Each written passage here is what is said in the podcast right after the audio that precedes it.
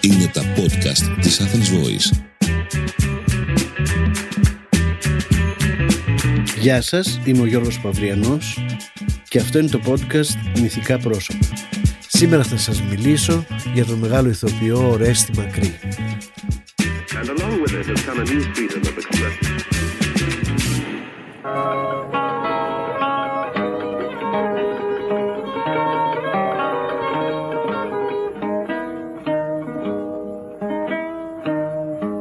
την κάνω τη ζωή.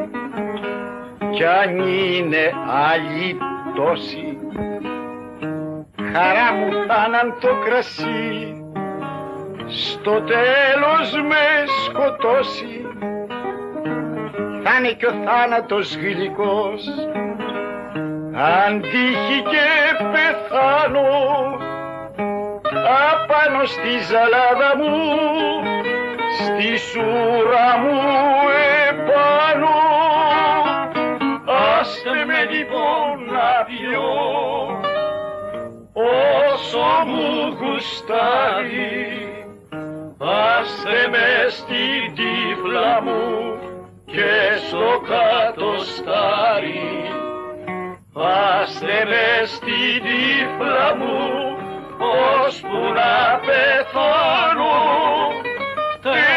τέτοια που είναι η ζωή τι να την κάνω τέτοια που είναι η ζωή τι να την κάνω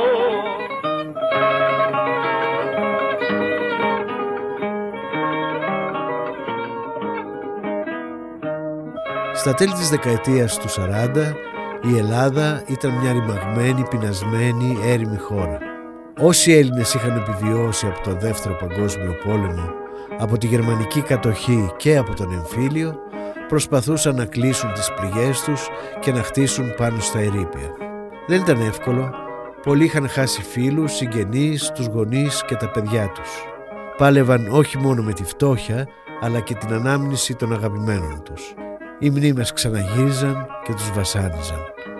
Και τότε, για να ξεχάσουν, κατέφευγαν στο πιο φτηνό παυσίλιπο που μπορούσαν να βρουν, στο κρασί. Τα καπηλιά ήταν γεμάτα από τους απόκληρους της ζωής που έπνιγαν τον πόνο τους, τα πάθη τους, τα λάθη τους στη ρετσίνα. για να ξεχνώ τη φτώχεια μου τι θέλω τη μισή μου οι πίκρες και τα βάσανα με ζέδες στο κρασί μου κι αν έρθει ο χάρος ας έρθει στο τρίτο κάτω στάρι να πιούμε και το τέταρτο. Κι ύστερα ας με πάρει. Άστε με λοιπόν να πιω. Όσο μου γουστάρει άστε με στην τύφλα μου και στο κάτω στάρι. Άστε με στην τύφλα μου ώσπου να πεθάνω. Τέτοια που είναι η ζωή τι να την κάνω τέτοια που είναι η ζωή τι να την κάνω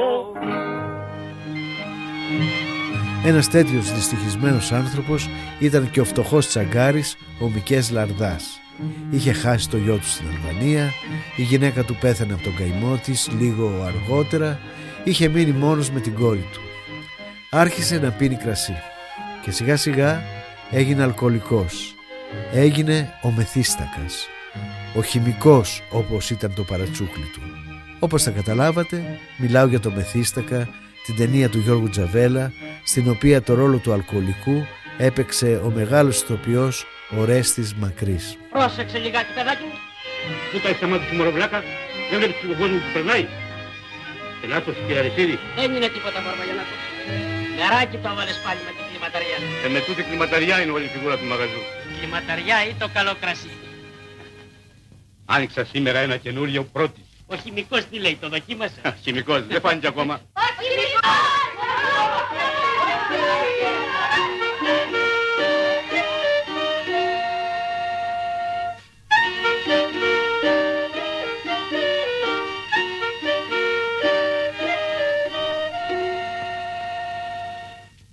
Ούτε τη μύτη του δεν βλέπει. Σκύπα. Γεια σου χημικέ. Γεια σου. Μπορώ. Μπορώ να σου πω. Δεν μου λες σε παρακαλώ. Ποιο είναι το απέναντι πεζοδρόμιο; Το απέναντι πεζοδρόμιο. Ναι. Να το. Περίεργο. Γιατί περίεργο; Γιατί προηγουμένως στο Μαϊκή μου είπαν ότι το απέναντι πεζοδρόμιο είναι αυτό. Με να είσαι. Ενώ ότι σε λιώμα και μυαλό δεν έβαλες με δίστακα. Βέβαια. Μπορώ. Το καθήκον. Χημικό. Βέβαια. Μου είπαν ότι στο απέναντι πεζοδρόμιο άνοιξε καινούριο βάη. Μπαρμπαχημικέ, Ναι. εδώ είναι, έλα. Τι, πάει, μπορώ, έφτασα. Μμμ, Έφτασα, ναι.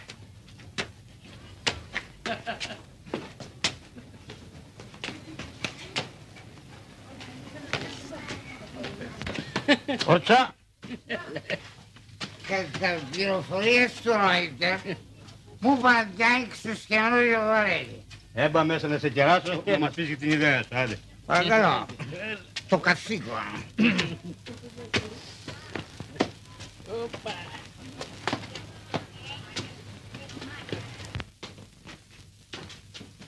Γεια σας παιδιά. Καλώς το Καλώς χημικό. τον... Κάτσε να φέρω τα ποτήρια. Τι θα βάλει, παιδιά. Τα λέμε καλά. Το ποτηράκι είναι καθαρό. Γιανακού. Μπα, Άντε, γεια μας. Ιβα. γεια χαρά. Έλα. Λοιπόν, πώς φαίνεται το καινούριο; Ποιο καινούριο; Να, το γεματάρι πιες τώρα. Αυτό είναι το καινούριο. Ρε παιδιά, να σας πω. Δεν το κατάλαβα έτσι με την πρώτη. Άντε λοιπόν με τη δεύτερη.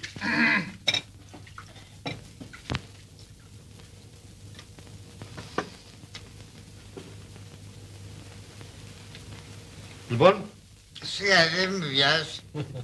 Μπα.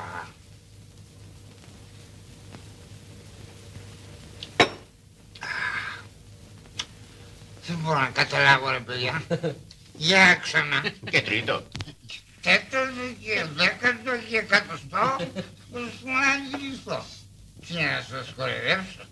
Για ξανά. Αυτό είναι το τελευταίο εξηγημένο, έτσι; Καλά. Μπα.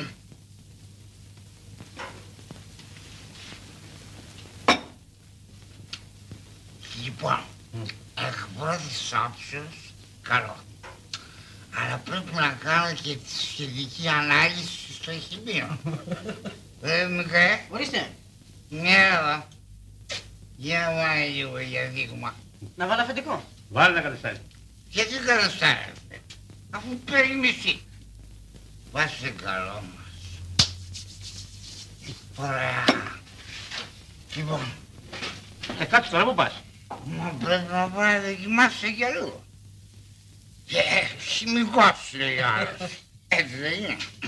Πού είσαι ρε; Ορίστε. Εδώ είσαι. Λοιπόν, χαιρετώ, ευχαριστώ και καλά γραφτά. Αμήν Παναγία μου. Γεια σου, χημική. Άκου το καλό, Καλό, άντε. καλό. Γεια σου, χημικέ. Ίσα, Πεζοδρόμιο. ίσα.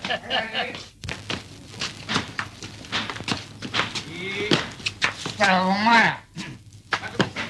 Μα δεν μου λες είναι αλήθεια χημικός; Αστείευεσαι ρε Μίτσο, τι χημικός μου.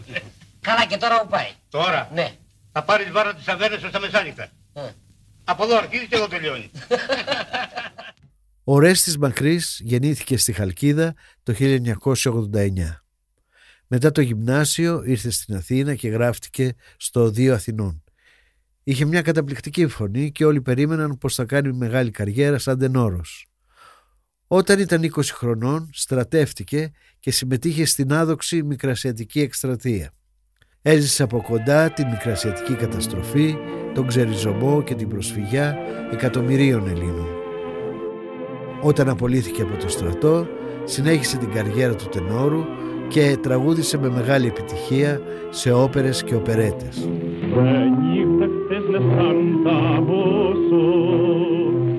Η παγωνιά πολύ το βράδυ χιόνιζε τόσο και τρέμα σαν το πουλί. Αυτά η αμυαλή του λέει. Και εκείνος σαν παιδί με πόνο κλαίει στο δάκρυ κλαίει και σαν τρελός τραγουδί αλλά όμως ρεζεντά σε χρονιές περασμένες και λησμονημένες δεν μου λες γιατί μικρή μου ρεζεντά με φοβίζει χιόνι μια βραδιά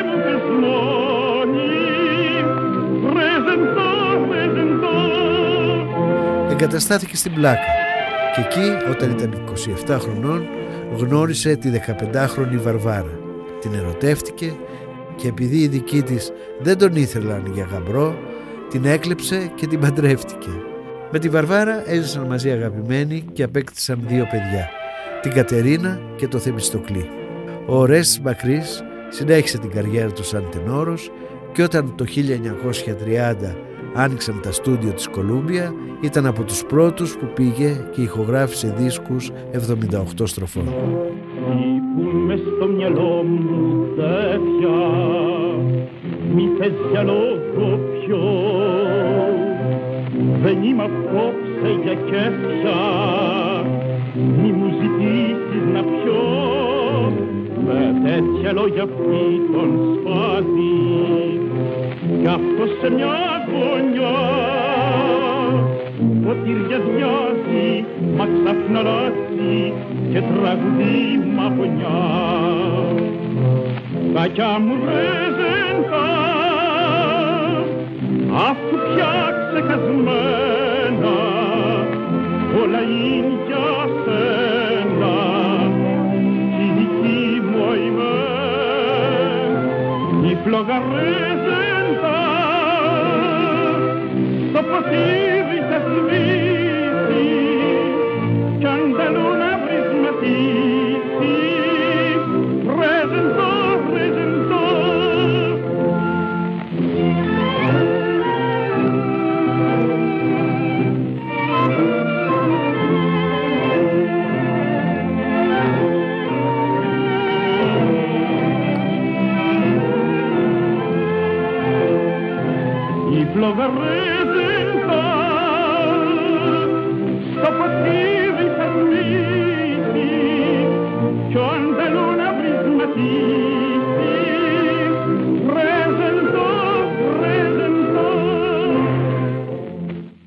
Στην πλάκα κάτω από το σπίτι του Ορέστη Μακρύ ζούσε ένας μπεκρής ο Λευτεράκης.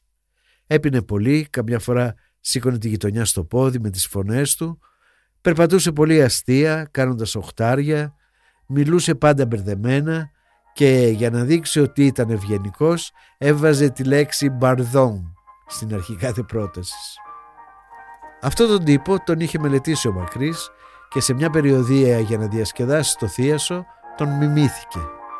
Όλοι οι ηθοποιοί και ανάμεσά τους ο μέγας ηθοποιός Εμίλιος Βεάκης ενθουσιάστηκαν και τον παρότριναν να παίξει αυτόν τον τύπο στη σκηνή.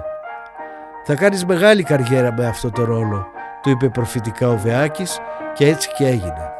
Όπου και αν έπαιζε το μεθύστακα, χαλούσε ο κόσμος. Τον εαυτό μου καμαρώνω Μόναχα όταν τα σουρώνω Γιατί σαν είμαι νηστικός Πάντου τα κάνω ρόιδο Και πέφτω έξω γενικός Και πιάνουμε κορόιδο Κοπάνατο, κοπάνατο και μη φοβάσαι θάνατο. Άσε την κάθε σου τη σκέψη μες στο κρασί σου να μου σκέψει.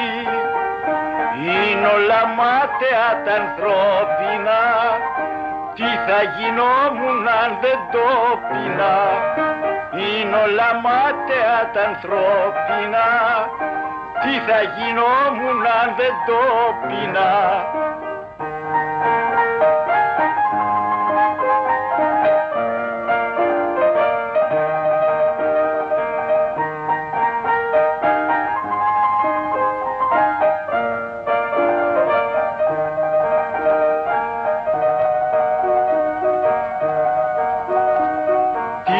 καρδούλα μου τι θέλω. Μου λαμπικάρει το τσερβέλο. Κι αφού ο κάδες πρόφησα όλη τη νύχτα πίνων. Σαν νίτσε φιλοσόφησα επί των ανθρωπίνων. Κοπάνατο, κοπάνατο και μη φοβάσαι θάνατο.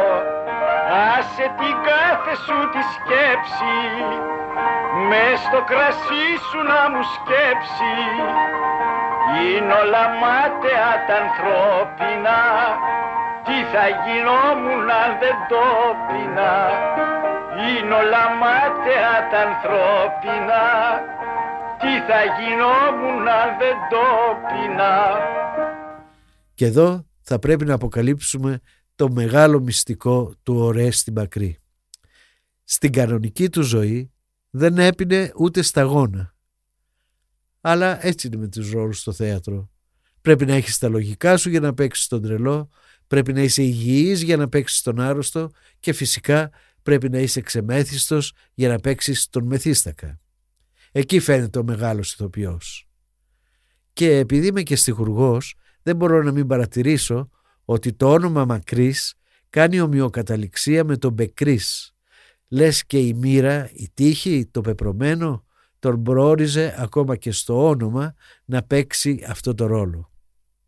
Έτσι όταν το 1949 τον κάλεσε ο Γιώργος Τζαβέλας να παίξει τον Μεθύστακα στον κινηματογράφο ήταν έτοιμος και έπλασε ένα ρόλο που δεν βασίστηκε μόνο στα εξωτερικά χαρακτηριστικά του Μπεκρή, αλλά του έδωσε βάθος και ψυχολογικές προεκτάσεις. Η ταινία έκανε ένα από τα μεγαλύτερα ρεκόρ εισπράξεων στην Ελλάδα. Έκοψε πάνω από 300.000 εισιτήρια. Και το όνομά του έγινε συνώνυμο του Μπεκρή. Καλά αυτός έχει γίνει ωραίος της Μακρής, λέμε ακόμα και σήμερα, για κάποιον που είναι αλκοολικός. Μωρέ με τα τουλούμια ρε. Πρωί, μεσημέρι, απόγευμα. Λες και ανοίξαν οι καταράκτε του ουρανού. Και δεν μπορείς να μισόξω να πας στην ταβέρνα, ε. Δόξα τω Θεώ. Έπρεπε να γίνει κατακλυσμό για να σε δει και το σπίτι σου καμιά φορά. Άσε την κρίνια στρατηγία και πες μου που έχεις κρυμμένα την μπουκάλα. Εκεί που την έκρυψα ούτε ο Άγιος Φανούριο δεν την ξετρυπώνει. Σου λέω θέλω να πιω, διψάω, στέγνω στο λαρίγκι μου. Να σου πάρω ένα τίλιο. Στρατηγέ εδώ να πιω, θα πάω όξω με τη βροχή. Βά σε καλό σου, κάτσε χριστιανέ μου, σε λίγο θα νυχτώσει. Θα μαζευτούμε κι εμείς σαν άνθρωποι στο τραπέζι. Θα έρθει και η κορούλα στο κακόμοιρο μου σχήμα από το γραφείο. Να αρπάξει κανένα κρυολόγημα με αυτό το βρωμόκερο. Πού την έχεις αυτή την μπουκάλα; Η μπουκάλα, ε, η μπουκάλα. Αυτή θα είναι η καταστροφή του σπιτιού μας. Να δουλεύει το άμυρο και να πίνεις εσύ. Όχι, όχι χαραλάμπη. Τα μάτια σου θολώσαν από το ινόπνευμα. Μα τα δικά μου μπορούν ακόμα να δούνε καθαρά τι γίνεται γύρω μου. Το κορίτσι. Κάτι συμβαίνει με την Ανούλα. Το μαντεύω. Το αισθάνομαι. Κάτι χαρές κάτι θερσίματα, κάτι καμώματα. Ε, νιάτα, τα ακούς; Και έχει δικαίωμα να φτιάξει τη ζωή της. Δεν θα της καταστρέψει εσύ και η μπουκάλα σου την ευτυχία της. Κατάντησες πια ρετίκολο της κοινωνίας. Ο χημικός, ο μεθύστακας. Πού θα σου κρύψουμε την μπουκάλα; Μια στο ράφι, μια στη γλάστρα, μια στο στρώμα, μια στο εικόνισμα. Χαραλάμπη! Γκρέμισε το εικόνισμα και το καντήλι. Θα σε κάψει ο Θεός. Χτύπησες πουθενά. Όχι. Το χέρι μου χτύπησε λιγάκι. Πατέρα, πατέρα, τι έγινε; Με ένα παλιωτό μου. Με ένα συμπεκρίσι. Με ένα χαμένο κορμί. Ο Θεός να με κάψει και τσάκι. Το χέρι σου. Δεν το θέλω, Ανούλα μου. Μασά δεν πιω. Στεγνώνει η γλώσσα μου, το λαρίνι μου. Και διψάω. Τότε θέλω να πιω. Θέλω να πιω και δεν λογαριάζω τίποτα. Ούτε το σκότι μου, ούτε τη δουλειά μου, ούτε σένα, Ανούλα μου. Είναι ένα παλαιό μάρο. Καλύτερα να λείψω από τον κόσμο. Όχι, πατέρα. Γιατί δεν κάνεις μια, συ- δεν κάνεις μια προσπάθεια να κόψεις το κρασί; Δεν μπορώ. Δεν μπορώ, παιδί. Το πρωί που σηκώνομαι, το κεφάλι μου σαν μουλί. Σας ορκίζομαι. Αλήθεια. Στην αγάπη που σας έχω και εσείς δυο. Στην κόκαλα της μανούλας σου και το κοστάκι μας. Λέω δεν θα πιω. Δεν θα πιω. Δεν θα πιω σήμερα. Και όσο το λέω, τόσο διψάω. Σαν άνθρωπος ο Ορέστης Μακρύς ήταν απλός, σοβαρός, συγκροτημένος. Εκπροσωπούσε μια μεγάλη μερίδα Ελλήνων που προσπαθούσαν μετά τον πόλεμο να φτιάξουν μια καινούργια αστική ή έστω μικροαστική κοινωνία με κανόνες και όρια. Ο σκηνοθέτης Φίλιππος Φυλακτός αφηγείται ένα αστείο περιστατικό που δείχνει την αιμονή του Ορέστη Μακρύ με το χρόνο και τη συνέπεια στα ραντεβού. Ήμουν 16 ετών, τον καιρό εκείνο πήγαινα στην πέμπτη γυμνασίου, στο δεύτερο γυμνάσιο. Με στείλανε λοιπόν να τον πάρω από το σπίτι του. Πήγα με το αυτοκίνητο, αλλά τα παιδιά σταματήσαν λίγο πιο εδώ από τη γωνία. Είχαμε πει θα τον πάρουμε στι 8 η ώρα. Ε, κατέβηκα κάτω εγώ, πάω κοντά στη μάντρα. Λέω καλημέρα κύριε Μακρύ, ήρθαμε. Η ώρα ήταν 8 παρατέταρτο. Ο Μακρύς είχε το σπίτι τότε που το, που το πρωτοφτιάξει και φραγκοκλεισά. Ε, γύρισε με κοίταξε, δεν μου έδωσε καν σημασία, σαν να μην υπήρχα καθόλου. Είχε ένα σκαλιστήρι, σκάλιζε, είχε και ένα ψαλίδι, τα λουλούδια του, τα τριαντάφυλλά του ειδικά. Είχε μια φάνταστη λατρεία για τα λουλούδια. Εγώ τον κοίταξα, του ξαναφώναξα πάλι, με ξανακοίταξε, τον είδα που αγρίεψε, δεν είπα τίποτα, μαζεύτηκα και συνέχισα αυτό το δασκαλίζει. Σας είπα ήταν 8 παρατέταρτο. Ε, 8 παρά 4 λεπτά, παρά 5 λεπτά περίπου, ο Μακρύς μπήκε μέσα, φόρεσε την καπαρτίνα του, βγήκε έξω και μου λέει «Παλιοκερατά, να ξέρεις ότι όταν εγώ λέω 8, εννοώ 8». Όταν πήγαινε στα γυρίσματα είχε πάντα μαζί του ένα βαλιτσάκι μέσα στο οποίο κουβαλούσε τα ρούχα του ρόλου του. Λάτρευε την οικογένειά του και φρόντιζε να είναι πάντα στο μεσημβαριανό τραπέζι. Το είχε συνεννοηθεί και με τον Γιώργο Τζαβέλα. «Γιώργο, ό,τι και να γίνεται στο πλατό, εγώ δύο η ώρα βγάζω το μουστάκι και φεύγω». Ο Ρέστης Μακρύς δούλευε πολύ τους ρόλους που έπαιζε και τους φώτιζε από όλες τις πλευρές.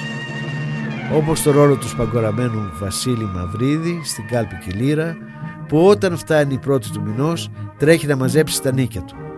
Ακόμα και όταν είναι παραμονή πρωτοχρονιάς. Όμως στο τέλος γίνεται και αυτός ένας ευαίσθητος άνθρωπος.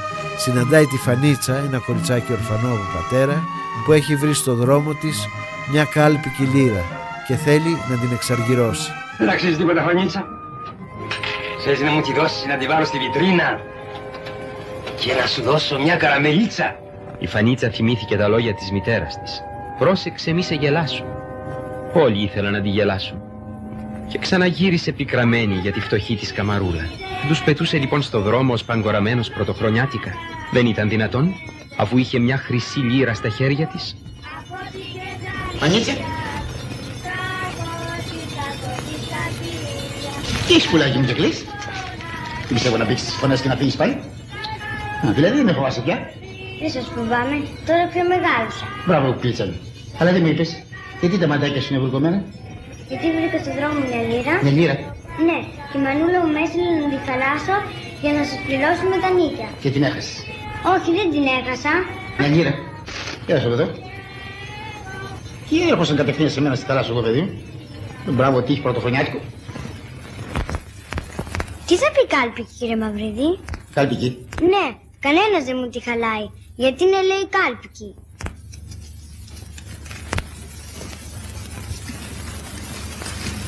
Για κάνε έτσι από το φως παιδάκι μου. Κάλπικη. Ο Κυρκώστας ήθελε να μου την πάρει και να μου δώσει μια καραμέλα. Και η μανούλα μου είπε θα κάνουμε πρωτοχρονιά με αυτή τη λύρα.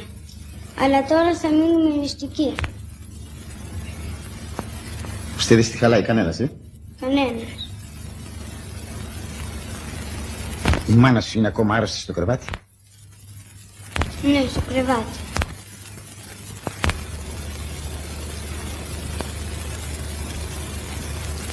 Καλά. Θα στη χαλάσω εγώ.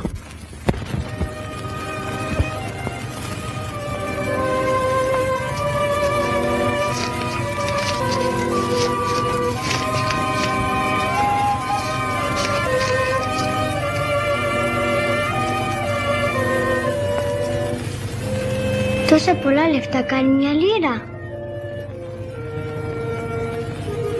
Να κρατήσετε και τα νίκια.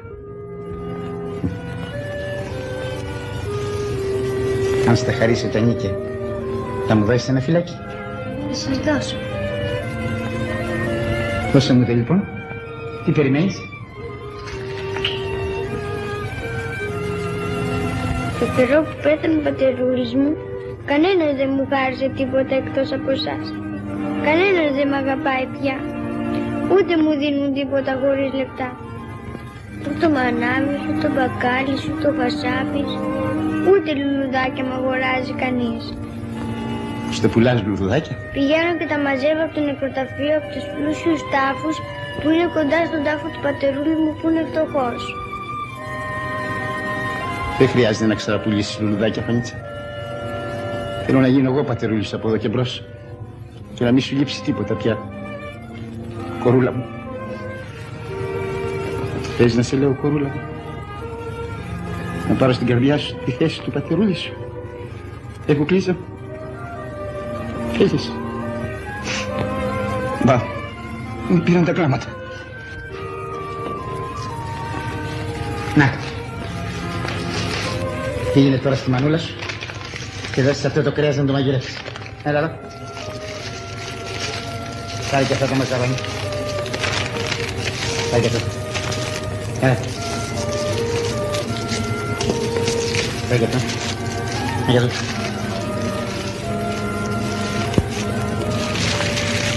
Και τώρα τρέχα, Πανίτσα. Και να πω ότι μου τα δώσατε εσείς όλα αυτά; Όχι. Ο Άγιος Βασίλης. Ο Άγιος Βασίλης μου φέρνει τα δώρα στα μικρά παιδάκια κάθε παραμονή πρωτοχρονιάς.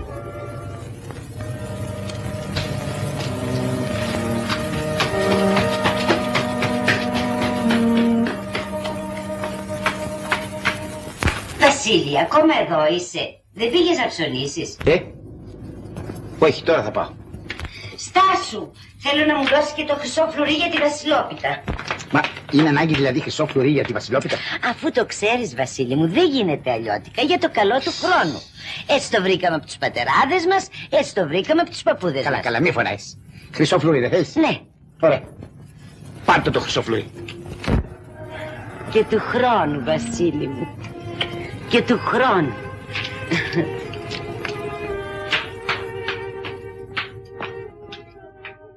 Σαν οικογενειάρχης, ο Ορέστης Μακρύς ήταν αυστηρός πατέρας και πιστός σύζυγος.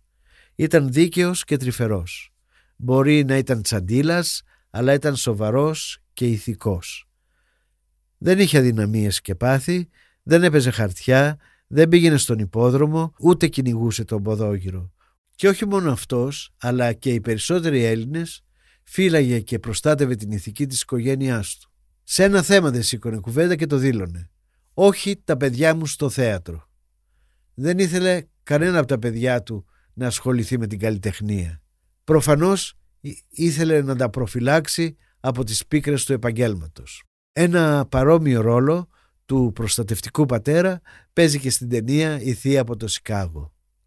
Πριν να έρθει η Θεία και να τα κάνει όλα άνω κάτω, ο Χαρίλαος Μπάρδας μεγάλωνε τις τρεις κόρες του με στρατιωτική πειθαρχία. Θυμάστε τη σκηνή που τις βγάζει για μπάνιο και τη σκηνή μέσα στο λεωφορείο; Δεν σπρώχνετε, κύριε; Δεν σπρώχνω εγώ, κύριε. Οι πισινοί μου με σπρώχνουν. Τότε να πείτε στους πισινούς σας να μην σπρώχνουν, γιατί πιάσαν την υπομονή τους προ την ύστα. Μα μήπως φταίνε κι αυτοί. Οι πισινοί τους τους σπρώχνουν. Έτσι είναι οι ουρές, κύριε. Αν ενοχλείς, θα πάρεις ταξί. Τι να σου πω, παιδάκι, μου, δεν θες εσύ. Φταίω εγώ που κάθομαι και μιλάω με τον πισινό μου. Ένας, ένας, ένας, ένας, σιγά σιγά, σκοτωθείτε. Σιγά κοπέλα μου, σιγά κοπέλα μου. Πού προσπαθείς να πας, Χριστιανέ μου. Να προχωρήσω, κύριε. Πού να προχωρήσεις; Στο διάδρομο. Ποιο διάδρομο; Βλέπεις εσύ κανένα διάδρομο; Πού στο διάλογο τον το διάδρομο; Γιατί αν εννοείς αυτό εδώ διάδρομο, σε πληροφορώ ότι δεν είναι διάδρομος, είναι ο Ζέρκος. Καλά ρε κύριε, μην κάνετε έτσι. Δεν σας πιάσαμε και από τη μύτη. Μόνο από τη μύτη δεν με πιάσετε. Από όλες τις άλλες μεριές με πιάσατε. Για κοίτα ένας άνθρωπος.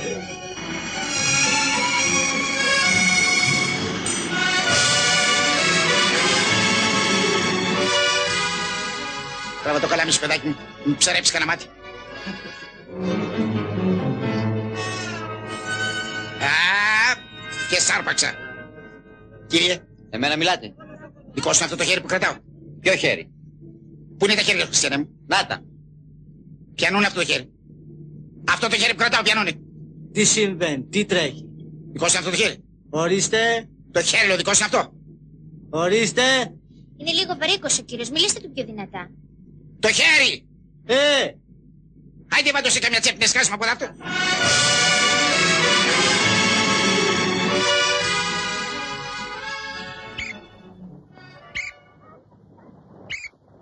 Μην κυνηγόσαστε τόσο πολύ.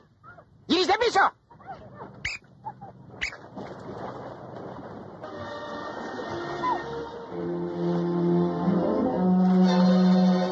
Ε, κύριε με τη μάρκα.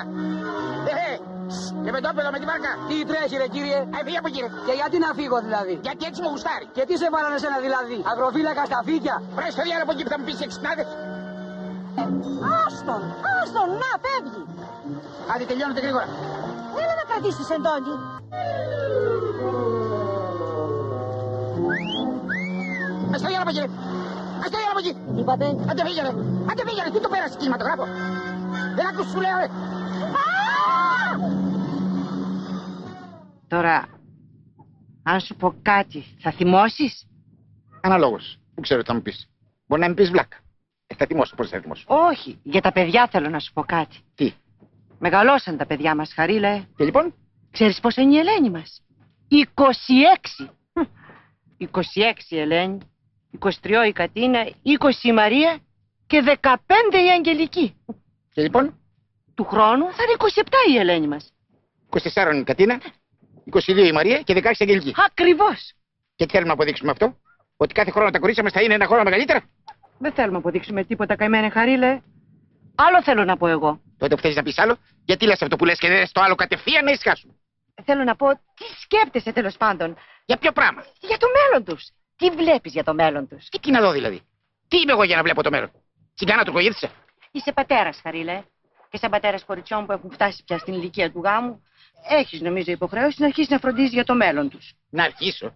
Να αρχίσω τώρα να φροντίζω. Αν έχεις φροντίσει άλλος πατέρας όσο έχω φροντίσει εγώ. Τι άλλο δηλαδή μπορεί να κάνει ένας πατέρας για τα κορίτσια του από ό,τι έχω κάνει εγώ για τα δικά μου; Εστερήθηκα τον πάντο για να καταφέρω να τα μορφώσω όπως ήθελα. Τα έμαθα ξένες γλώσσες, τα έμαθα μουσική, εστάθηκα και στέκουμε ακόμη από πάνω του ακίμητος φρουρό και ακούραστος εμπνευστής των υγιών ηθικών αρχών από τις οποίες πρώτος εγώ εμφορούμε και έχω την εντύπωση, ή μάλλον τη βεβαιότητα, ότι οι κόρες μου, όπως είναι τώρα άψογες ως κόρες, θα είναι αύριο άψογες ως σύζυγοι και ως μητέρες. Τι άλλο ήθελες να κάνω δηλαδή; Όλα αυτά καλά κι άγια είναι και τα ξέρω. Και μπράβο σου και μπράβο τους και μπράβο μας. Αλλά τα κορίτσια έτσι όπως τα έχουμε περιορισμένα. Θέλω να πω, πώς θα βρεθεί ο άνθρωπος που θα ενδιαφερθεί αφού εμείς ζούμε έτσι όπως ζούμε και τέλος πάντων δεν κυκλοφορούμε στον κόσμο. Πώς δεν κυκλοφορήσουμε δηλαδή; Να τους φορέσουμε από αυτά τα νάιλον τα διαφανή που τα φοράς και αντί να ντυθείς γδίνεσαι περισσότερο και να βγούμε στο ζάπι και στο σύνταγμα και να φοράσουμε εδώ οι νύφες καλές. Εγώ ένα ξέρω, Χαρίλα. Τι; Η Πόπη. Ποια Πόπη; Η γειτονισά μας, η κόρη της Παγώνας. Αυτό το τσουλάκι που γυρίζει με τον ένα και με τον άλλον; Αυτό το τσουλάκι, μάλιστα. Ούτε μόρφωση είχε, ούτε πιάνο ξέρει, ούτε γράμματα και ούτε είχε πατέρα να ενδιαφερθεί όπως ενδιαφέρθηκε εσύ για τις δικές σου τις κόρες. Ε, λοιπόν, τι έκανε η Πόπη; Παντρεύεται. Και όχι μόνο παντρεύεται, καλοπαντρεύεται. Παίρνει ένα παιδί πρώτης τάξεως. Για εσά, ρε γυναίκα. Τι θέλει να πεις δηλαδή; Ότι επειδή η Πόπη παντρεύεται πρέπει να ξαμολύσουμε κι εμείς τις δικές μας στους σκοτεινούς τους δρόμους και στα πάρκα ώσπου να βγουν γαμπρό; Ε, όχι, βρε, τέρπι. Εγώ γεννήθηκα με καθαρό αυτό εδώ και με καθαρό θα πεθάνω. Τα κορίτσια μου θα τα δώσω σαν κορίτσια και όχι σαν πεπόνια με τη βούλα. Ορίστε κύριε, περάστε, δοκιμάστε και αν σας αρέσει, κρατήσατε. Στάσου, βρε Χριστιανέ μου, μην εξάπτεσαι. Δεν σου είπε κανείς τέτοιο πράγμα. Άλλο λέω εγώ. Πάλι άλλο λες. Ε, άμα μα λε όλο άλλο, τότε πώς θα συνοηθούμε; Εγώ λέω να τα βγάλουμε και λιγάκι στον κόσμο. Να τα βγάλουμε και λιγάκι παρά έξω. Να τους φορέσουμε και κανένα φουστανάκι, ξέρω εγώ, λίγο πιο. Άσε με, ρε, τέρπι. Άσε με να χαρίσεις. Με την πολιτική ο Ρέστης Μακρύς δεν ασχολήθηκε ενεργά. Ξέρουμε από πληροφορίες που μας δίνει ο αγαπημένος του εγγονός Φώτης Λίνος πως μέσα στο σπίτι του υπήρχε μια προτομή του Ελευθερίου Βενιζέλου και στο γραφείο του είχε μια φωτογραφία του Κωνσταντίνου Καραμαλή με ιδιόχειρη αφιέρωση. Άλλους πολιτικούς δεν εκτιμούσε, ούτε είχε ποτέ σκεφτεί να ασχοληθεί με την πολιτική. Ήταν φιλόπατρης και λάτρευε την Ελλάδα, αφού να φανταστείτε κάθε φορά που άκουγε τον εθνικό ύμνο δάκρυζε. Επίσης ήταν καταπληκτικός ψάλτης. Τιμολέον, ρε Λουκά, πού είσαι βρε Τιμολέον; Από το πρωί σε γυρεύω. Την Κυριακή έχουμε γάμο. Μη μου λες τέτοια. Ποιος παντρεύεται; Ο Γαρδούμπας ο Χασάπης παντρεύει την κόρη του. Ο γάμος θα γίνει στην εκκλησία μας, στον Άγιο Φανούριος. Και θα ψάλουμε εμείς. Κατοστάρικο δηλαδή. Ναι, κατοστάρικο, μόνο πρόσεχε. Θα μου βαστά σωστά το ίσιο. Όχι σαν την άλλη φορά που έλεγα εγώ τα πολιτίκιο και εσύ είχες μπει στα κύρια Λέισον. Εγώ πήγαινα σωστά, Λουκά μου. Εσύ βραδιπορούσες. Εγώ βραδιπορούσα ή εσένα που σε είχαν πιάσει βιασύνες. Κι είσαι και δεξιός. Εγώ έχω φωνή ρε Λουκά. Εγώ τα λέω τον κανόνα. Ανατριχιάζει άνθρωπος. Κάνον απίστεως και εικόνα πραότητος Ναι, ναι, ναι. Εγκρατείας διδάσκαλος παρέδειξε Ναι, σε ναι, την ναι. μνήμη ή Ναι, των ναι, ναι, πραγμάτων τον αλήθεια. Γιατί γίναμε θέαμα. Ο Ρέστης Μακρύς, λόγω της καριέρας του σαν τενόρος, είχε πολλές γνώσεις κλασικής μουσικής. Όπως μας αφηγεί το εγγονός, άκουγαν με τις ώρες κυρίως Μπετόβεν και του εξηγούσε το ρόλο του κάθε οργάνου και τι ήθελε να πει να εκφράσει ο συνθέτης. Αυτό δεν το έκανε με τρόπο ξερό και ακαδημαϊκό, αλλά με ζωντάνια και συνέστημα, γιατί είχε το χάρισμα της αφήγησης. Όπως επίσης είχε και ένα ιδιαίτερο χιούμορ που το βλέπουμε σε πολλές σκηνές από τις ταινίες του. Είμαι σίγουρος πως οι σεναριογράφοι έγραφαν τις ατάκες του γνωρίζοντας το χαρακτήρα και τον τρόπο που θα τις πει. Ας τον απολαύσουμε σε ένα απόσπασμα από την ταινία «Η κυρά μας η μαμή» όπου παίζει το γιατρό σε ένα χωριό, τη Λεστενίτσα. Εκεί λοιπόν όσοι αρρωσταίνουν φωνάζουν όχι τον γιατρό αλλά τη Γεωργία Βασιλιάδου για να τους ξεματιάσει. Δεν βρίσκω ησυχία πουθενά.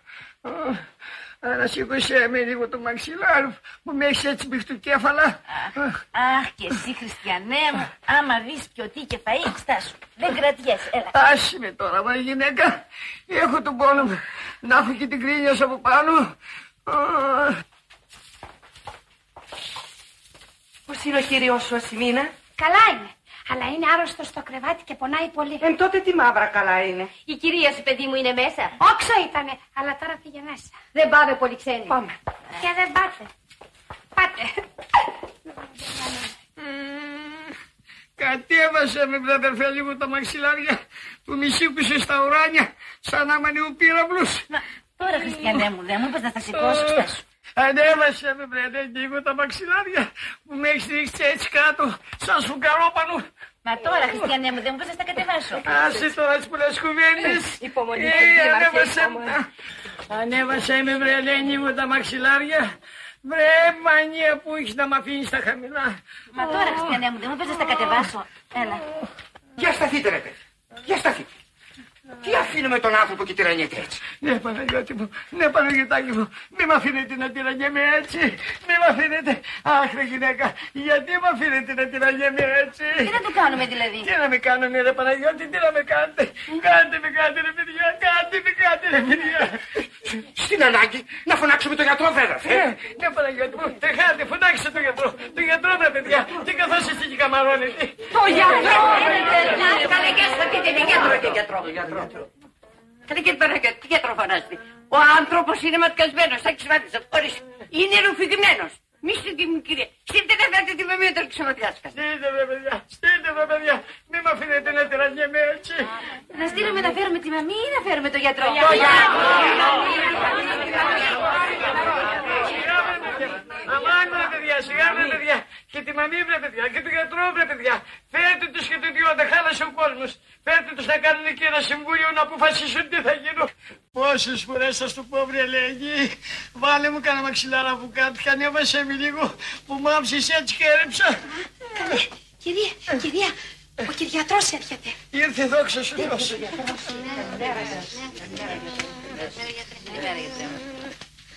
Ε, τι έχουμε κύριε Δήμαρχε; Πονάω γιατρέ μου, πονάω. Θες να δούμε λοιπόν γιατί πονάς. Τι να το κάνουμε να το δούμε γιατρέ μου. Ο σκοπός δεν είναι να δούμε τον πόνο. Ο σκοπός είναι να τον σταματήσουμε. Για να το σταματήσουμε πρέπει πρώτα να τον δούμε. Όχι, θα αργήσουμε γιατρέ μου, θα αργήσουμε. Έχεις πειρετό. Όχι. Το θερμομετρήσατε δηλαδή; Όχι, αλλά έτσι που τον έπιασε στο μέτωπο δροσερός είναι. Ας να δούμε. Θα παρακαλέσω τις κυρίες και τους κυρίους να περάσουν στο διπλανό δωμάτιο για να εξετάσουν τον ασθενή. Με τα χαράς, γιατρέ. Η κυρία Μαμή. Για μπαρδόν. Τι τρέχει κύριε Δήμαρχε, τι έχεις; Πονάω κυρία Μαμή μου. Μωρέ μη φοβάσαι όσο είμαι εγώ εδώ, μη σε νοιάζει τίποτα. Να μου πεις μόνο που πονάς. Εδώ στην κοιλιά, στην κοιλιά. Θα σε κάνω εγώ καλά ώσπου να πεις κρεμμύδι. Μαρία Σιμίνα, Ασημίνα, έλα εδώ Μαρία. Έλα εδώ.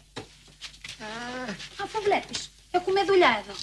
Να βάλεις μια κατσαρόλα νερό στη φωτιά και μόλις πάρει την πρώτη βράση να πάρεις δυο πρέζες καλές από αυτό εδώ το χορτάρι και μόλις φουσκώσει να το κατεβάσεις και να με φωνάξεις. Μάλιστα. Σε πέντε λεπτά θα σε έχω κάνει εγώ περδίκη κύριε Δήμαρχε. Μη φοβάσαι όσο είμαι εγώ εδώ. Εμένα να μου επιτρέψετε. Μα γιατί φεύγετε, γιατρέ μου; Μα νομίζω κυρία μου ότι δεν έχω πια καμιά δουλειά εδώ. Εγώ ήρθα γιατί μου είπαν ότι ο κύριος Δήμαρχος είναι άρρωστος. Μια όμως και τον ανέλαβε η κυρία Μαμία από εδώ, φαίνεται ότι δεν είναι άρρωστος, αλλά ετοιμόγενος. Καλή ελευθεριά κύριε Δήμαρχε. Και άμα γεννήσετε με το καλό, κρατήστε μου και εμένα ένα κουταβάκι. Κάτσε γιατρέ τώρα, πού πας; Τι να κάτσω να κάνω, φίλο μου; Είναι κατάσταση αυτή. Ερωτώ, είναι κατάσταση αυτή. Μα γιατί φεύγετε, γιατρέ μου; Καθίστε να τον εξετάσετε. Τι να κάτσω να κάνω, κυρία μου; Να συνεργαστώ με την κυρία Μαμία από εδώ, να τον ξεματιάζουν παρέα. Εγώ δυστυχώς ούτε να ξεματιάζω ξέρω, ούτε ματσούνια φτιάχνω, ούτε βότα να πουλάω κι άλλα μαγικά. Γιατί επιμένεις, κυρία Ελένη, μου και τον στενοχωρήσει τον κύριο; Α το να πάει στην ευχή της Παναγίας. Άλλωστε, τι μπορεί να κάνει ο κύριος για τον κύριο Δήμαρχο; Εξ όσων έχω ακούσει, ο κύριος είναι κτηνίατρος. Εκτός κι αν ο κύριος Δήμαρχος είναι μοσχάρι. Εσύ τον πέρασε τον κύριο Δήμαρχο για μοσχάρι. Γι' αυτό του φέρεις και το χόρτο. Εκτός πια ήταν κουτόχορτο. Για μάζεψε τη γλώσσα σου, κακομίρι μου. Γιατί αν αφήσω ελεύθερη τη δικιά μου, δεν θα ξέρεις που δεν φύγει. Να σου πω, Μωρή πυραμίδα του Χέο, πώ. Άκουσε τι σου είπα. Και μετρημένα τα λόγια σου μαζί μου. Άκουσε, σου είπα εγώ. Και πρόσεξε, μη σε ξεματιάσω. Και εγώ δεν ξεματιάζω έτσι. Εγώ ξεματιάζω έτσι. Γιατρέ μου. Τσόκαρο. Τι καταδίκη είναι αυτούγη. Κατέβασε με βρε γυναίκα λίγο τα μαξιλάρια. Πόσες φορές πρέπει να σου το πω. Έλα, έλα, έτσι, έτσι. Άι, έτσι ναι, έτσι. Με το γιατρό τι απόγινε τέλος πάντων. Ε, δεν σου είπα. Τον ειδοποίησε η Σιμίνα να έρθει. Τι είπε; Τι σου είπε, Μωρία Σιμίνα. Με αρώτηξε. Τι έκανε, λέει ο κύριος Δήμαρχος, αγόρι ή κορίτσι; Εσύ τι του είπες; Κορίτσι. Γιατί το λέει, κύριε, με φασκελώνετε και η δεσποινής βουλετίν. Κορίτσι δεν είναι. Αγόρι είναι. Όχι να λέμε και ό,τι θέλουμε. Πώς. Και τι σου είπε τέλος πάντων. Θα έρθει ή δεν θα έρθει; Μου είπε άμα φύγει η μαμή θα έρθει. Και εσύ τι του είπες Μωρή. Γιατί δεν του είπες πως έφυγε; Ε, το είπα, πώς δεν το είπα; Και τι σου είπε; Μου είπε πως θα έρθει. Έτσι. Πούντουνι. Τάτουνι. Πάει του Δήμαρχου το σπίτι. Φαίνεται η κυρία Μαμή δεν έκανε τίποτα του κύριου Δήμαρχου και φουνάξαν τον γιατρό. Και είναι καλό γιατρός ρε κουμπάρε. Τι να σου πω ρε κουμπάρε, για δημαρχαίους δεν ξέρω. Μα για γελάδες είναι πρώτης τάξης. Του είδα με τα μάτια μου. Καλώς, για η Καλώς. μοίρα. Μύρε, μύρε. Εσύ μύρε κουσουρία πάρε κάμου. Μας για τη μοίρα.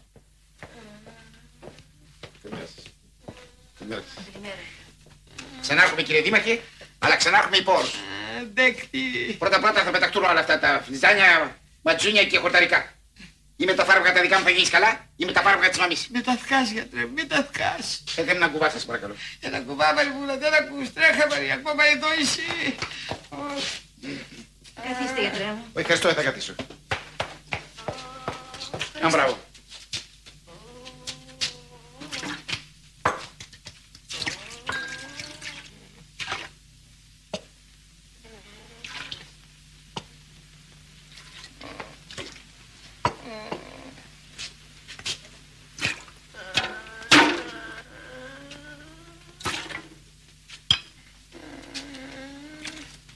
Πάρ' τον ε, τώρα και χύστο τον νεορχήτη.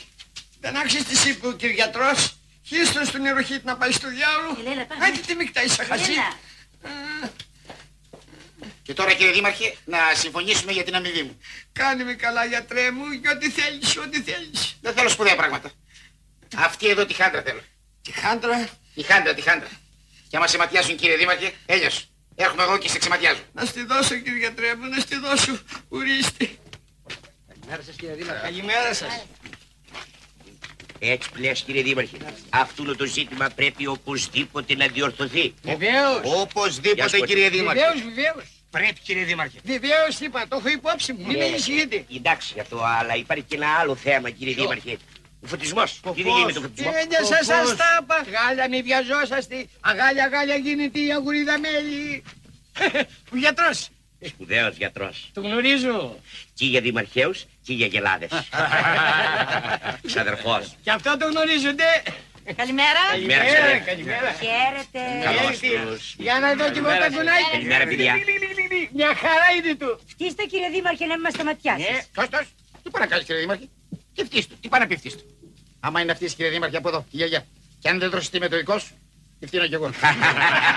Μπράβο είναι και χωρατατζής. Ε, Γεια σας. Στο καλό. Σιγά, στρίφτο.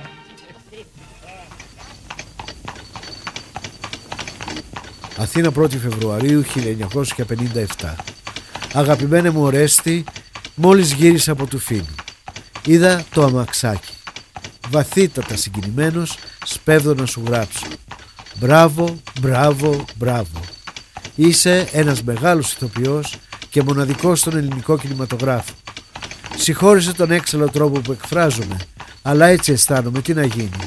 Αισθάνομαι ιερή υποχρέωση να σε ευχαριστήσω για τη μεγάλη και εκλεκτής ποιότητα συγκίνηση που μου χάρισες και για τα χρήσιμα μαθήματα που δίνεις σε όλους μας με αυτή τη θαυμάσια δημιουργία σου. Σε χαιρετώ, σε φιλώ με αγάπη και ευγνωμοσύνη Δημήτρης Χόρν.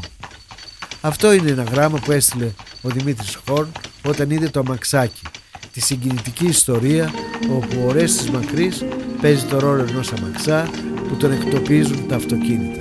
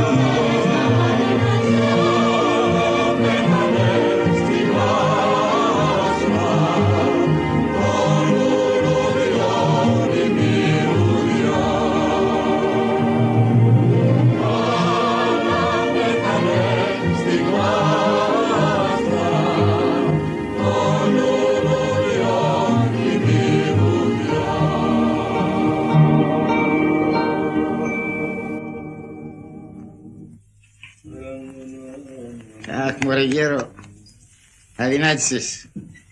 Κοκαλιάρι σε φωνάζουν πια. Μας πήραν τα χρόνια, ε. Ένιωσε και δεν σωθήκαν ακόμα τα ψωμιά μας.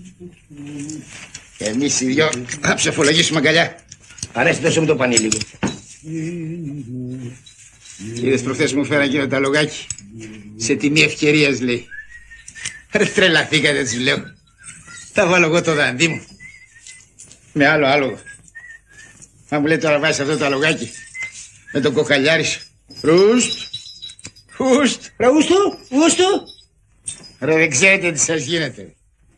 Ρε μπροστά στο δαντί μου. Πιάνει χαρτοσά άλλο άλογο. Έτσι ρε γέρο. Ε, ξέρεις σκέφτηκα ρε Ανέστη. Τι; Να κοσάρω ένα ραδιόφωνο. Πού; Στο αμάξι. Δεν το κάνεις τώρα διάφορο. Που υπάρχει ωραιότερα μουσική από το... Αυτά είναι για εσάς τους παλαιούς. Άρα από εκεί πέρα είσαι. Σα ετοιμάσου. Ετοιμάσου για το μεροκαματάκι. Άιτε. Ε.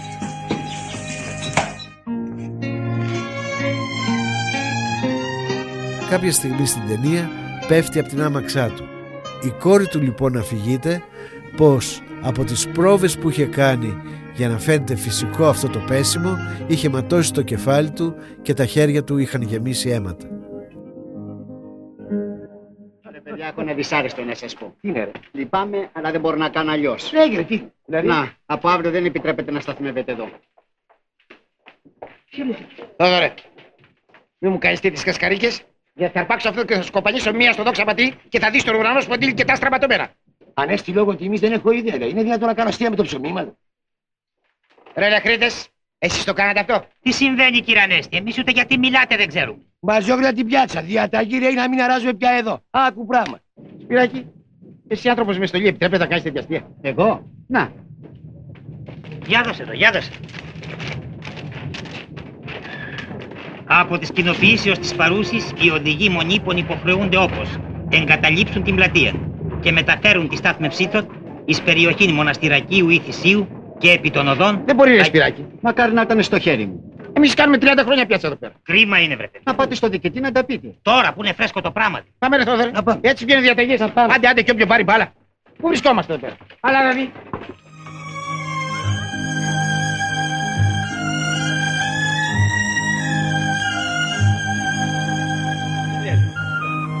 Αυτό θα είναι. Στενοχωρέθηκε και του ανέβηκε η πίεση.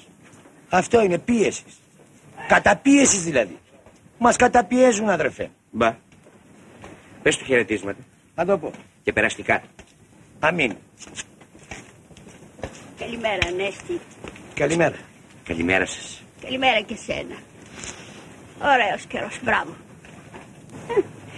Ευχαριστώ, Ανέστη. Βοήθησε με τώρα να ανεβώ στο αμάξι.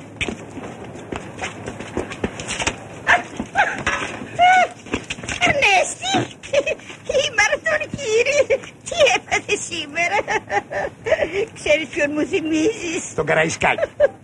Οι ξεχασιάρες που είσαι καημένα, Ανέστη. Ο κύριος σου δεν με ανεβάζει πάντα αγκαλιάς στο αμάξι.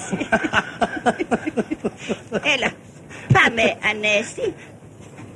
Ε, Συγγνώμη κύριε, δεν είμαι ο Ανέστης. Είμαι ο Θόδωρος, Ποιος Θόδωρος; φίλος του Ανέστη. Και ο Ανέστης που είναι; Αρρώστησε και με έβαλε μέρα στο πόδι του. Αρρώστης. Και τι έχει; Δεν ξέρουμε. Άμα τότε πρέπει εγώ να τον φροντίσω. Πήγαινε με γρήγορα στον καθηγητή κύριο Βεντούλη. Μάλιστα. Πού είπατε να σας πάω; Στον καθηγητή κύριο Βεντούλη, Αγισιλάου 11.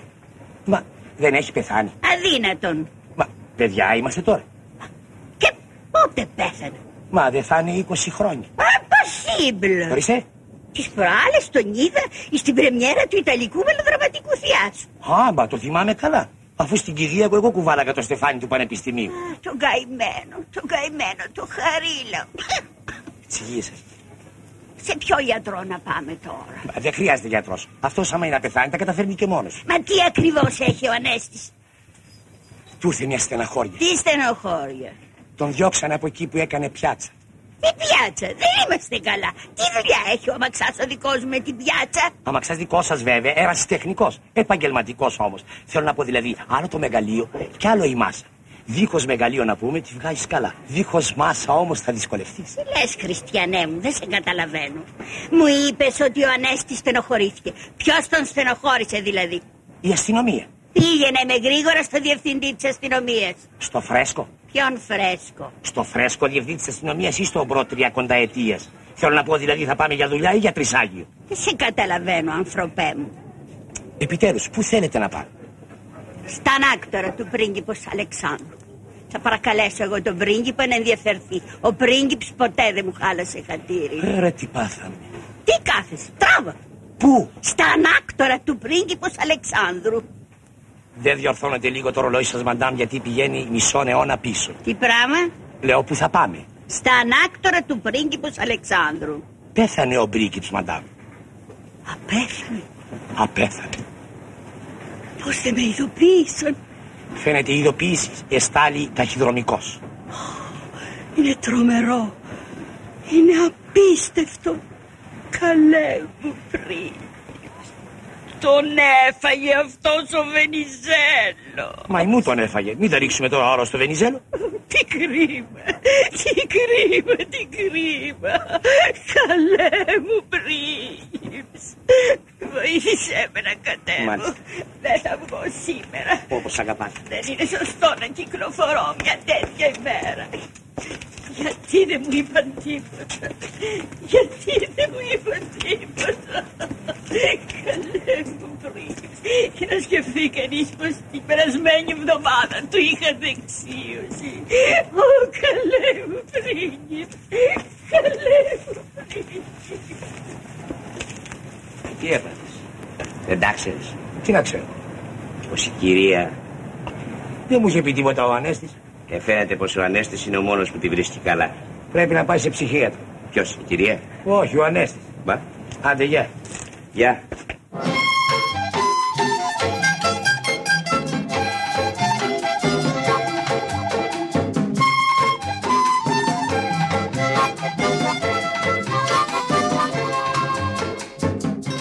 Τα χρόνια περνάνε και την δεκαετία του 60 η Ελλάδα στις ταινίες του Ορέστη Μακρύ έχει αρχίσει να συνέρχεται από τις πληγές του παρελθόντος.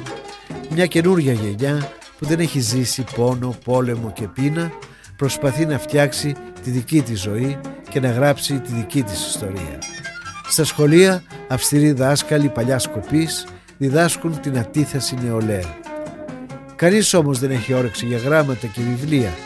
Το μόνο που θέλουν είναι να ζήσουν τα νιάτα τους και να διασκεδάσουν. Σε ένα ιδιωτικό γυμνάσιο θηλαίων, οι δύστιχοι δάσκαλοι αντιμετωπίζουν τα κακομαθημένα κοριτσόπουλα των καλών οικογενειών που τους κάνουν το βίο αβίωτο.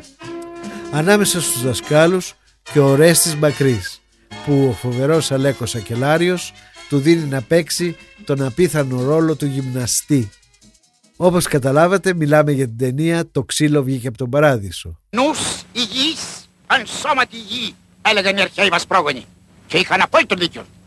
Διότι η γυμναστική δεν μας εξασφαλίζει μόνο τη σωματική και την πνευματική υγεία, όμως εξασφαλίζει και την ομορφιά. Άνθρωπος που γυμνάζεται κανονικά δεν είναι δυνατόν παρά να έχει ωραίο σώμα. Και είδου το παράδειγμα όλων όντων απέναντί σας.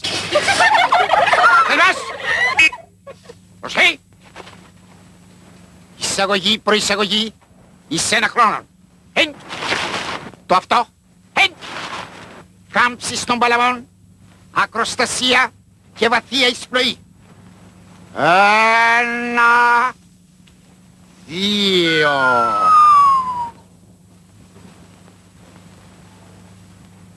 Το αυτό. Ένα, δύο. Πα, και σφυράει. Κασμός κακομαθιάνες. Ποια σφύριξε. Σκασμός. Ερώτησα ποια σφύριξε. Ποια σφύριξε. Εγώ κύριε καθηγητά. Εσύ. Γιατί σφυρίξεις παιδί μου; Γιατί έχω κρεατάκια στη μύτη. Με εσύ παιδάκι μου δεν έχεις κρεατάκια στη μύτη. Εσύ έχεις σφυρίχτρα στη μύτη. Καλώς. Σιωπή κακομαθημένες. Πού αφορμίζεις κάτι για να χαχαγίσετε. Προσχή. Και εσύ Παπασταύρου. Μην ξανατολμήσεις να μου παραστήσεις το λασαϊκό. Γιατί θα έχουμε κακάξει με λέματα. Ε, τι φταίω κύριε καθηγητά, αυτό είναι το φυσικό μου. Ακούς σου λέω εγώ. Προσχή. Ανάποδα είσαι Παπασταύρου. Προεισαγωγικών άλμα εις τέσσερις χρόνους. Άρχιστε. Ένα, δύο, τρία, τέσσερα. Το αυτό. Ένα, δύο, τρία, τέσσερα. Διάστασης μεσολαβή. Εν. Έκτασης των χειρών. Εν. Ανάτασης. Ένα. Μα τι κάνετε εσείς; Και εγώ τι σας είπα να κάνω. Τι μας είπατε. Επίκυψη σας είπα. Επίκυψη. Καλά. Η στέση. Προσοχή. σύμπτυξης. Εν. Ανάταση των χειρών. Ένα. Μα, τώρα τι σας είπα να κάνετε. Επίκυψη. Ησυχία, ησυχία παρακαλώ. Εις θέση. Προσοχή. Και τώρα κορίτσια θα κάνουμε ανάταση. Έτσι. Να είμαστε εξηγημένοι. Ανάταση. Έτσι. Ανάταση. Ανάταση. Θα κάνουμε λοιπόν την ανάτασή μας. Ωραία, ωραία. Έτσι.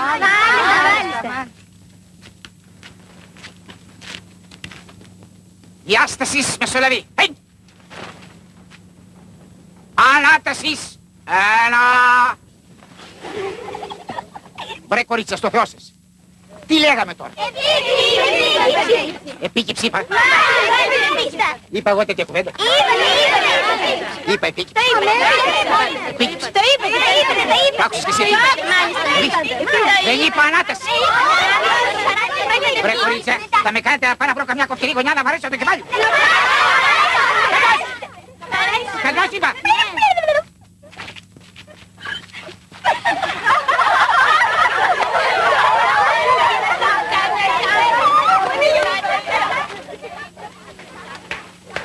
Ε, συγχωρείτε κύριε.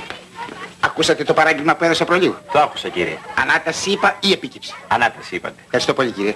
Με γλιτώσετε από 200 δραχμές. Τουλάχιστον 200 δραχμές. Μα γιατί; Γιατί είχα αποφασίσει αύριο να πάω σε νευρολόγο.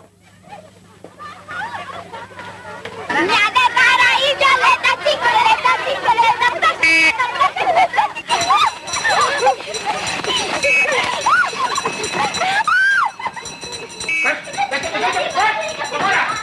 Μα σας παρακαλώ κύριε, τι ακούστε με Σκάσει. Μια λεπτούλα. Σκάσει γιατί θα σε αποκεφαλίσω. Σας παρακαλώ κύριε. Πρέπει να σε καλυβώσω. Τι έπαιρνες πάλι να Τίποτα κύριε γυμνασιάρχα μου, τίποτα. Τίποτα. Τι σας έκανε κύριε Κίκα. Τι με έκαμε; Πυροτέχνημα με. Τι Εσύ δεν είναι πυροτέχνημα δηλαδή. Πυροτέχνημα, βεγγαλικό. Πώς το λένε βρε. Πού έβαλε φωτιά. Δεν έβαλε φωτιά. Μάλιστα. Όπως είχα γυρίσει και, και σφύριζε για να παρατακτεί η τάξη σε φαινός μου, με περιέζωσαν φλόγες. Πα, κάνω έτσι σήμερα.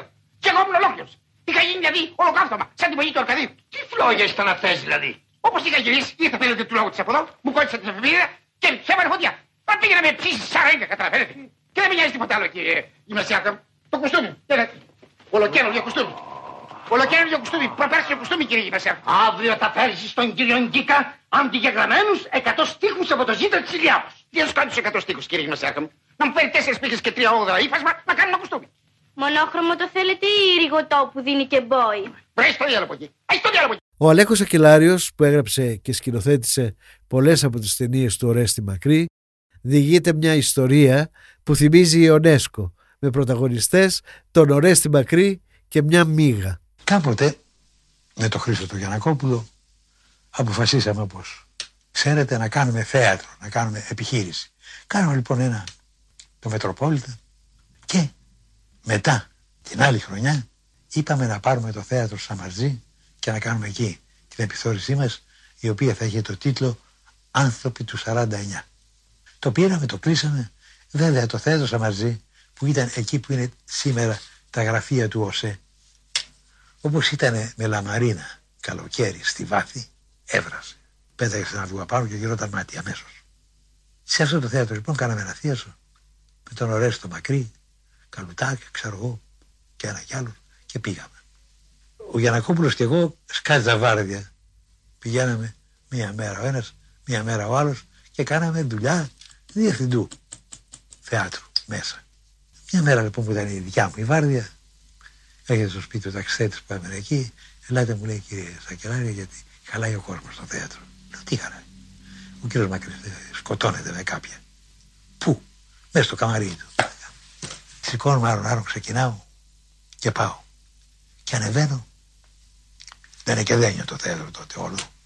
Φτάνω έξω από την πόρτα του καμαρίου του Μακρύ και ακούω τον Μακρύ να ουρλιάζει. Όχι να φωνάζει, να ουρλιάζει. Μωρή, εσύ σε μένα, ρε ξέρει ρε ποιος είμαι εγώ. Θα, θα, θα, θα σε σκίσω. Θα, θα, θα, θα. Έλεγε, έλεγε, έλεγε. Έλεγε και ευρωδόλογα, έλεγε. Τα άφησα λιγάκι, εγώ δεν είδα όμως το πράγμα. δεν είχε σταματημό και πήγε παραπάνω. Λέω να ανοίξω την πόρτα να μπω να, να δω τι θα γίνει. Ανοίγω την πόρτα και βλέπω το μακρύ μόνο του. Ρε εσύ ωραίες σου λέω. Μου λέει τι, τι κάνει το, τι φωνάζει. Σε πιο Μου λέει σε αυτή την τέτοια τη δείξει. Και μου λέει, και τι είναι αυτή. Μου λέει μίγα. Με τη μίγα τα έχεις. Με τη μίγα μου λέει. Μία μίγα, τόση. Έρθα με φάσει. Είναι δυνατόν να με φάσει έναν άνθρωπο 80 κιλά. Θα σε λιώσω μπορεί. Θα σε συντρίψω. Καθαριώτης κύριε είναι καθήκον. Πολιτισμός είναι υγεία. Νους υγιής, εν σώματι υγιή, έλεγαν οι αρχαίοι ημών πρόγονοι επί της Ακροπόλεως. Τρία-δύο. Ο Περιστή με κρυμινομόμενο ότι το μεγαλύτερο καλό του ανθρώπου είναι η υγεία και η καθαριώτης. Και το μεγαλύτερο κακό Είναι να βρεις τη μίγα στον καφέ σου. Μίγα. Πού είναι η μίγα. Ορίστε, να τη. Μπα. Μπου. Για αυτήν εδώ δεν έχεις να μας πεις τίποτα. Δόξα τω Θεώ γλιτώσαμε από εδώ. Τι λες, βρε; Με τάραξε αφιλότιμα από το πρωί κακό ψοφωνάκι. Δεν τρεπόμαστε, λέω εγώ λιγάκι. Αυτό βρήκες να πεις του ανθρώπου. και μας μιλάς μια ώρα περί καθαριώτης. Και τι φταίω εγώ κύριε Νικολάκη; Ε, ποιος θέλει. Εγώ την πήρα τη μίγα και την έριξα στο πετζάνι και την πήγα. Μίγα είναι αυτή. Μπορεί να βαρέθηκε τη ζωή της και να αυτοκτόνησε. Όπως είπαμε και πιο πριν, τους ρόλους τους προσέγγιζε με σεβασμό και πολλή μελέτη, ακόμα και τους πιο εύκολους. Ειδικά στους κομικούς ρόλους, η άποψή του ήταν ότι όσο πιο λιτά τον ερμηνεύσεις, τόσο πιο αστείος βγαίνει ο ρόλος.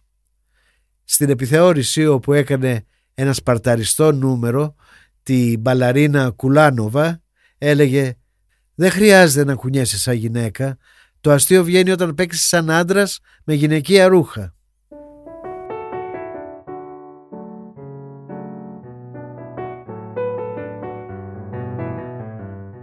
Όταν αποφάσισε να αποσυρθεί το 1968 και του λέγαν φίλοι, συνάδελφοι και συγγενείς ότι έχει πολλά να δώσει ακόμα, τους απαντούσε «Δεν θέλω να με διώξει το σανίδι, εγώ θα αφήσω το σανίδι».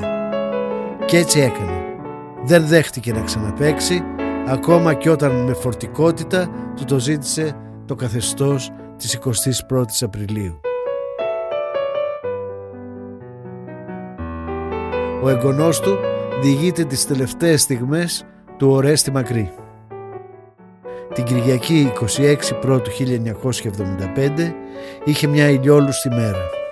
Έκατσε στον κήπο κάτω από το αιωνόβιο πεύκο να πιει τον καφέ του. Την Δευτέρα ήταν κρυωμένος με πυρετό. Την Τρίτη του τηλεφώνησα να δω πώς πάει. «Αχ παιδάκι μου» μου είπε «Είμαι πολύ άρρωστος, θα πεθάνω». «Έλα τώρα παππού που θα πεθάνεις με ένα κρύωμα, θα περάσει» και σκεφτόμουν συναισθηματικές υπερβολές του παππού μου είναι. Την άλλη μέρα, 29 Ιανουαρίου 1975, το απόγευμα πέθανε. Την κηδεία του, που έγινε δημοσία δαπάνη, παρακολούθησε πλήθος κόσμου. Και ήταν πολλοί που πάνω στο φέρετρο ακούμπησαν ένα ματσάκι για σεμιά το τραγούδι που τόσο συγκινητικά είχε τραγουδήσει μαζί με την Τζένι Βάνου. Τον ραντεβού την ερημιάς στα φτωχικά καφενεδάκια της μιας δραχμής τα γιασεμιά που μας πουλάνε τα παιδάκια.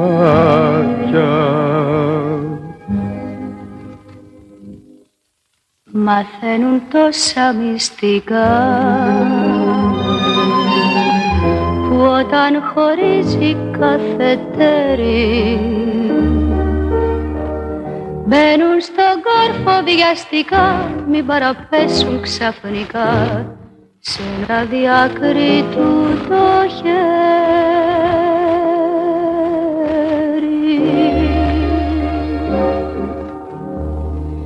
Της μιας δραχμής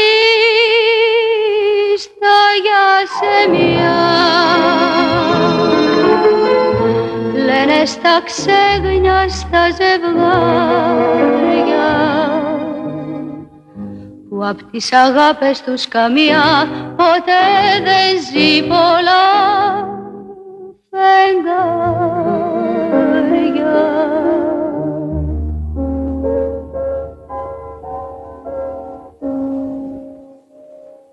Και έχει μια μόνη ασκήμια Ο έρος φάλος περιπέζει.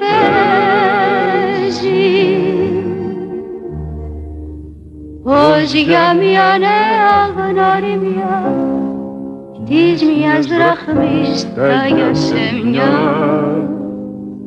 Ξεχνιούν τα πάνω στο τραπέζι.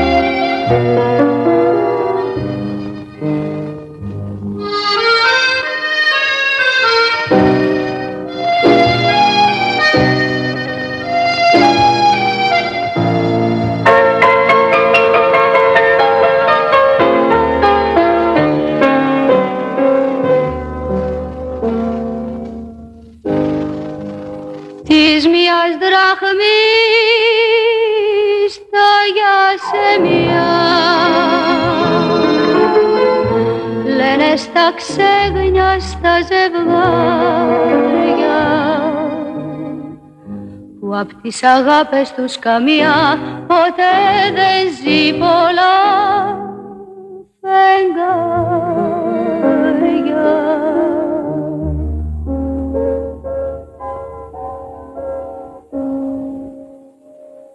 και έχει μια μόνη ασκήμια.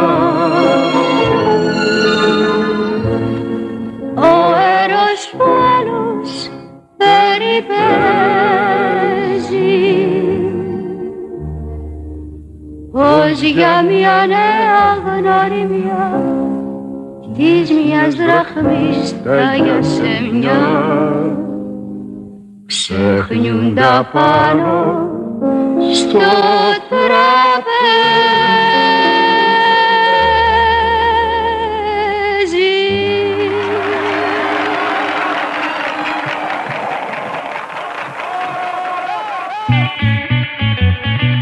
Ήταν το podcast Μυθικά πρόσωπα με τον Γιώργο Παυριανό.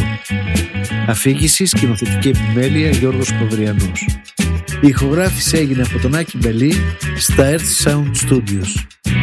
Ήταν ένα podcast από την Athens Voice.